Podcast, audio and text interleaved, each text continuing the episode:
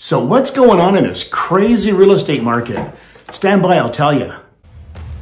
For 20 years, I've been dedicating my best efforts to helping my clients get the most for their homes in the shortest amount of time. In 20 years, I've learned a lot and I'm learning more. Get ready to share with me. Welcome to the Pete De Jong Show.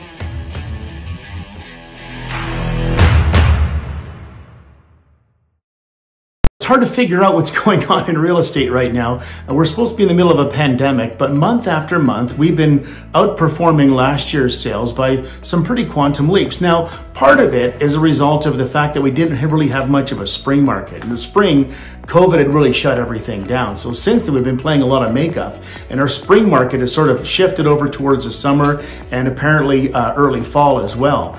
Uh, in September, we're up 25% in sales over last year, September. Now, let's keep in mind that last year and the year before were the two worst years of Calgary Real Estate Board history. So being up 25% from, from the worst two years in Calgary Real Estate Board history is good, but it doesn't mean we're having a great year. And in terms of year-to-date sales, we're actually still down 9% from last year. That's how badly we were negatively affected by the COVID stuff earlier on in the year and how we missed out in our spring market.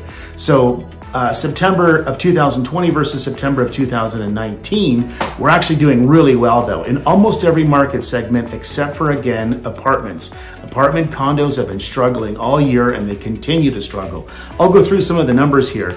So in terms of sales, we're up um, 20, 28% for uh, detached homes, 22% for semi-detached homes, and 48% increase year over year for townhouses or row houses.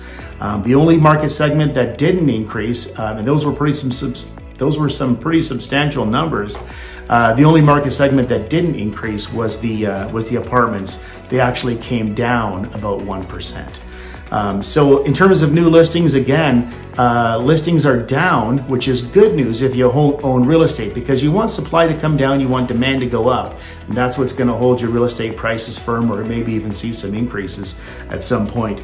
Um, but again, inventories are down. New listing inventories are down for detached and semi-detached homes. Uh, for row houses that went up, um, or row houses, yeah, new listings are up 2%. But again, if sales are up 48%, um, it's hardly a factor. And with apartments, again, we're seeing new listings up 16% over last year. So this is not good news. Um, and the way it, it, affects it is this, is um, the best way that I find uh, for measuring supply versus demand is to looking at our month supply. So uh, at the current rate of sales, how many months supply do we have? Um, I think in the tech business, they call that your burn rate.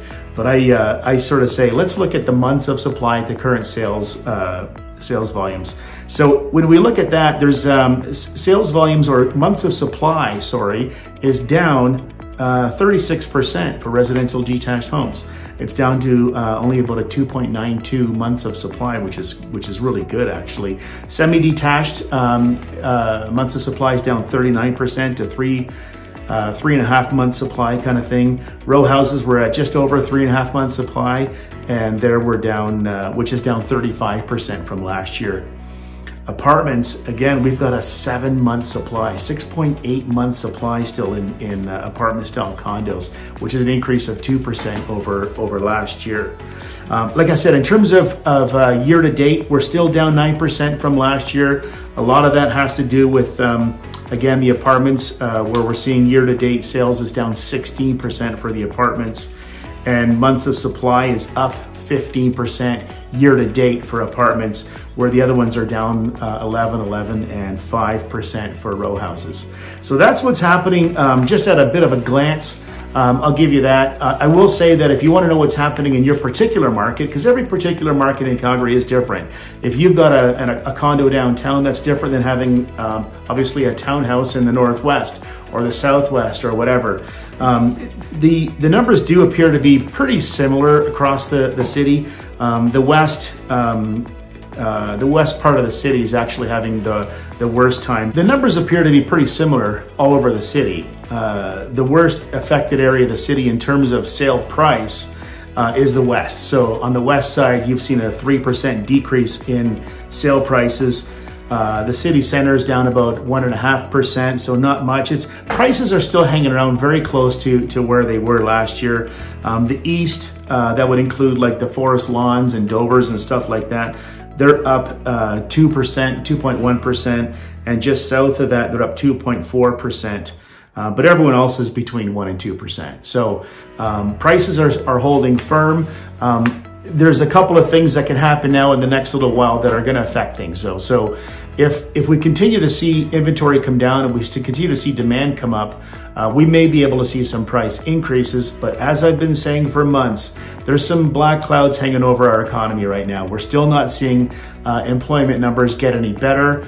Um, and I'm worried that once these uh, mortgage deferral programs um, start to start to end, as well as the uh, the CERB payments and these kinds of things, we could see some trouble coming up in the Calgary real estate market in the uh, in the spring or somewhere around there. So um, keep watch. Um, if you want to um, get some closer uh, information closer to where you live. Um, give me a shout. My cell number is at the end of this video. You can text me anytime. Be happy to uh, set up a time to meet with you or even just email you some information, whatever works better for you. Um, but yeah, feel free to call me anytime. Be happy to help you. Uh, my website is 280keys.com, 280keys.com, uh, or you can call me at 280keys. That's my uh, home office line. And uh, you can always email me as well at pete at 280keys.com as well. Look forward to hearing from you. Talk to you soon. Hey, thanks for watching.